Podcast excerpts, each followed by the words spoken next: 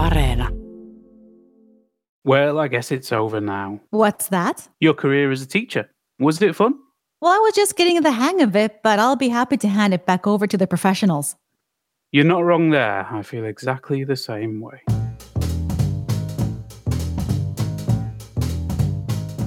You're listening to All Points North, where we take a look at the stories behind the headlines. Hello and welcome to All Points North, the podcast that's always learning wherever we are. I'm Egan Richardson, and joining me this week is Zena Iovino. Welcome, Zena. Thanks, Egan. It's great to be here as always. So, the big story this week is that schools are going to reopen in stages from the 14th of May. That two months of homeschooling brought to a not very abrupt end. The government says that as the spread of coronavirus in Finland has slowed right down, there's no longer a need for schooling by Skype. It's been quite a spring. Kids have been home since March 18th with remote learning for most children, and it's been a real change for everyone. Some kids have done really well and enjoyed the switch, saying they're able to concentrate better at home than at school. But everyone hasn't done as well. Yeah, one of the big themes on the news agenda in the last few days has been the social cost of lockdown. So, domestic violence and abuse might be going unnoticed if teachers don't hear about it because kids are at home all the time. Um, there was a case in eastern Helsinki this week of police arriving at a flat to find a baby with a dummy taped to its mouth. And social services are keen to get a bit more contact with young people. Now, we should note that daycare centers have been open all along, but parents have been urged to keep their children home if possible. And that's what I've been doing. Yeah, me too. Uh, and to be honest, if the schools didn't open soon, I might start looking for coal mines that are hiring. Uh, that that is a joke. I've enjoyed spending more time with my kids, but I have newfound respect for the daycare staff. Now, that's not to say everyone thinks it's a great idea to open the schools. Our Facebook debates have been dominated by people arguing that it's too big a risk. The teachers' union has been of a similar opinion and you spoke to one teacher about this very topic, didn't you? I did, and this issue has certainly divided opinion. Many teachers have pointed out that they're on the front lines of this epidemic.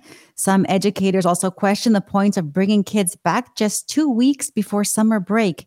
The government says it wants vulnerable kids back in school, but many are wondering what about the long, unsupervised summer then? This morning, I had the chance to talk with one teacher in Helsinki who told us how she and her colleagues are feeling. I think they are quite mixed in their reaction to what the government came out with yesterday. I mean, on one hand, they want to see students and, you know, teach face to face, of course, and, you know, go back to some sort of form of normalcy.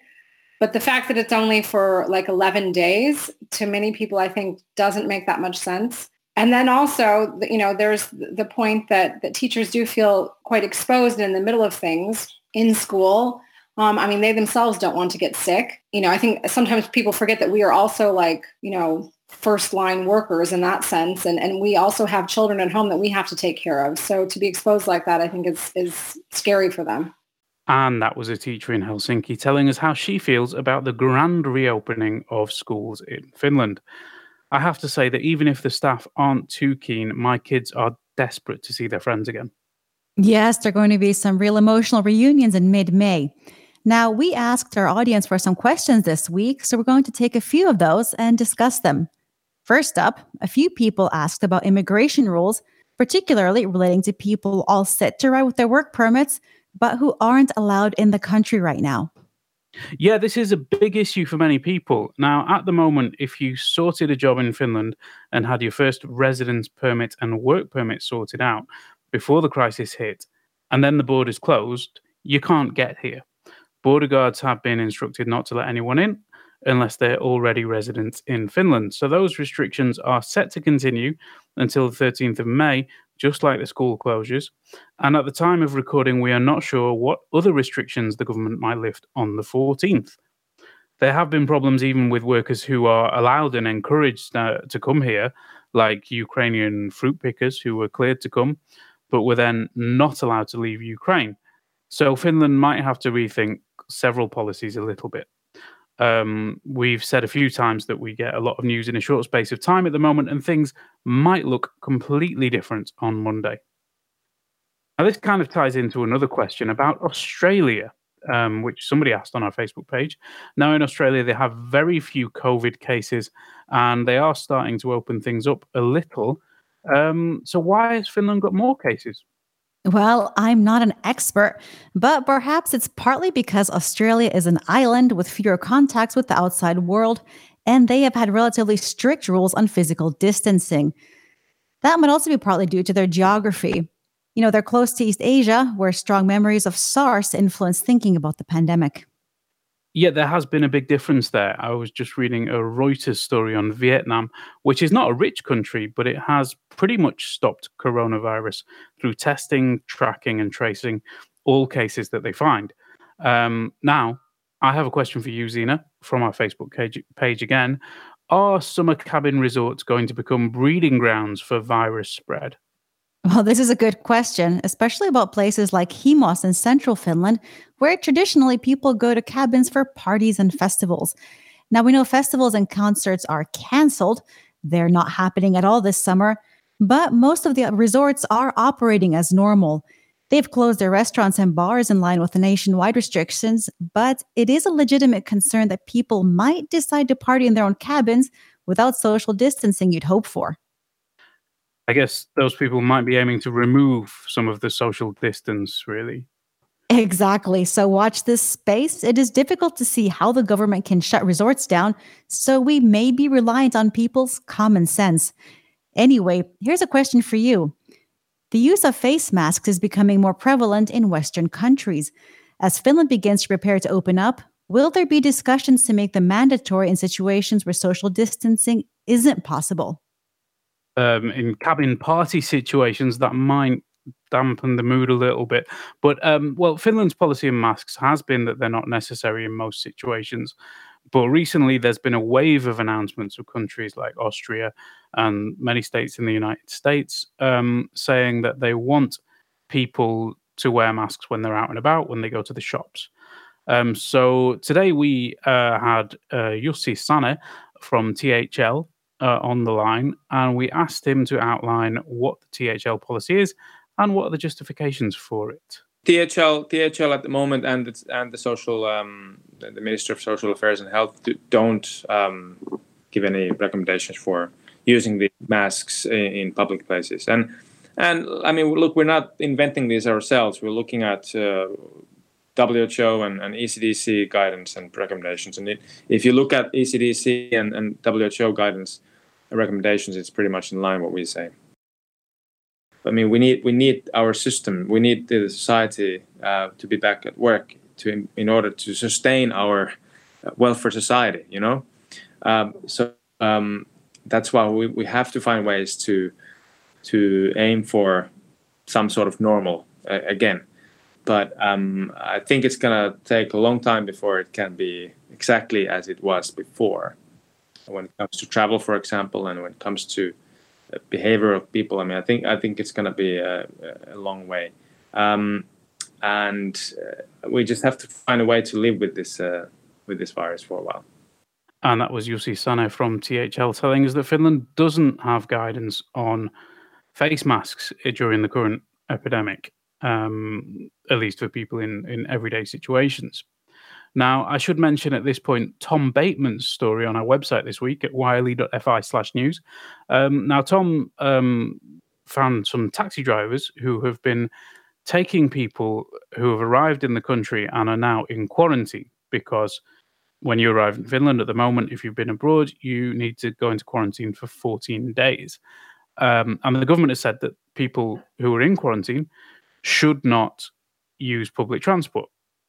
So if people have no other way to get home, they get a taxi paid for by the government. Now, many of these taxi journeys are very long. Uh, we spoke to one person who who got a taxi from Helsinki to Oulu because they were not allowed to get the connecting flight from Helsinki to Oulu. Um, and uh, Tom discovered that most of the taxi drivers, or many of the taxi drivers doing these fares, don't have any protective equipment. Um, they don't have masks, they don't have gloves, uh, they're not taking precautions you might expect if a passenger is judged to be too dangerous to allow on public transport. Um, so that's a that's a very interesting story. I recommend everyone go uh, goes to read it immediately at yle.fi slash news. Next up, we had several questions about the Business Finland scandal. People really want to know why we haven't covered, why we supposedly haven't covered the story about Sanna Marin's husband. So the story here is that Prime Minister Sanna Marin's husband works at a marketing firm in Tampere and they received some grant money from Business Finland as part of their coronavirus support package. It then emerged that a sales rep at the company had mentioned to a potential client that the prime minister's husband worked there and would help with the applications for the grant money. Yeah, they're not supposed to do that, are they? Well, no, they're not. And the company then apologized and said it was a rogue employee acting on their own. The company said it wouldn't happen again. So, why didn't we cover it? Why indeed? Well, um, I looked back at our coverage uh, of this, and um, we did actually talk about this case in the podcast last week.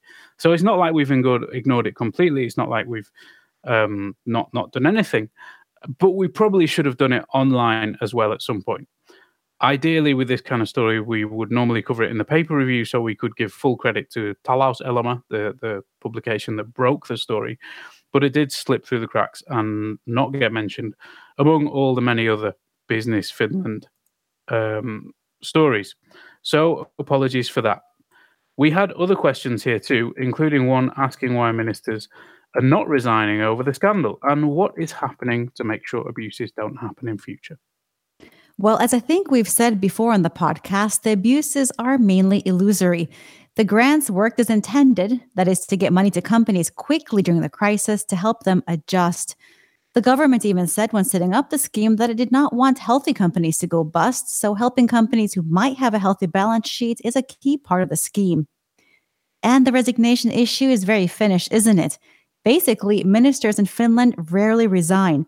Scandals are often thought to be between them and their voters, so the electorate and their parties decide if something is serious enough to warrant resignation. Are there any exceptions to this rule, maybe? Three, two. Well, the women seem to be more likely to resign than men. Green MP Heidi Hautala resigned over off the books payments, and the big example is, of course, Anneli Jäätteenmäki. She didn't last very long as prime minister back in 2003. Now, more recently, just at the end of last year, Sirpa Paatero, who was in charge of overseeing state owned firms, resigned over the Posti outsourcing scandal. So she went before her boss, former Premier Antti Rinne, but now she's back in Marin's cabinet as local government minister. But this time, the minister responsible for these business grants is a man, right? He is. And there have not been many calls for his resignation from either the opposition or the press. Now, I have a question for you, again, from our Facebook audience. How can we go about donating food or a little cash for people who have fallen on hard times? I would say all the usual places. Uh, a lot of the people are suffering. A lot of people are suffering because of the, the economic situation too, and they really need help. Um, the Red Cross are trying to help with food aid, just as they do in normal times, and there are lots of local charities doing similar work. We have done stories about Hyvä Arki and Manna Apple in Espoo. and there are doubtless others wherever in Finland you might be. So look them up and give any cash you might have to hand. Um, here's a Facebook question for you, Zena. We could maybe try to think positive and come up with helpful suggestions for summer activities that are safe and fun. Oh, that's a good one. I guess Finland is great for being outdoors in nature during the summer. I'm enjoying walking in the woods and avoiding large crowds when I can. And on that note, I guess we have to mention virtual Vappu. It's normally a bacchanalian celebration, but this time around, authorities are telling people to stay away from the usual gathering places and urging them to watch live streams of parties instead. Sound like fun, Zena? I guess more than the usual vomit and urine drenched fest, isn't it, Egan? Maybe so. Um, I'm off to grill sausages over an open fire in the woods and celebrate the coming of spring. I've been Egan Richardson. My co presenter this week was Zena Iovino. Our producer was Mark B. Odom, and our sound engineer was Anders Johansson. Remember to subscribe to the podcast and get in touch via our social media channels. You've been listening to All Points North, a podcast produced by Yle News, a unit of the Finnish Broadcasting Company. For daily news from Finland in English, head to yle.fi slash news and follow us online at Facebook, Twitter and Instagram. You've been listening to Yle News.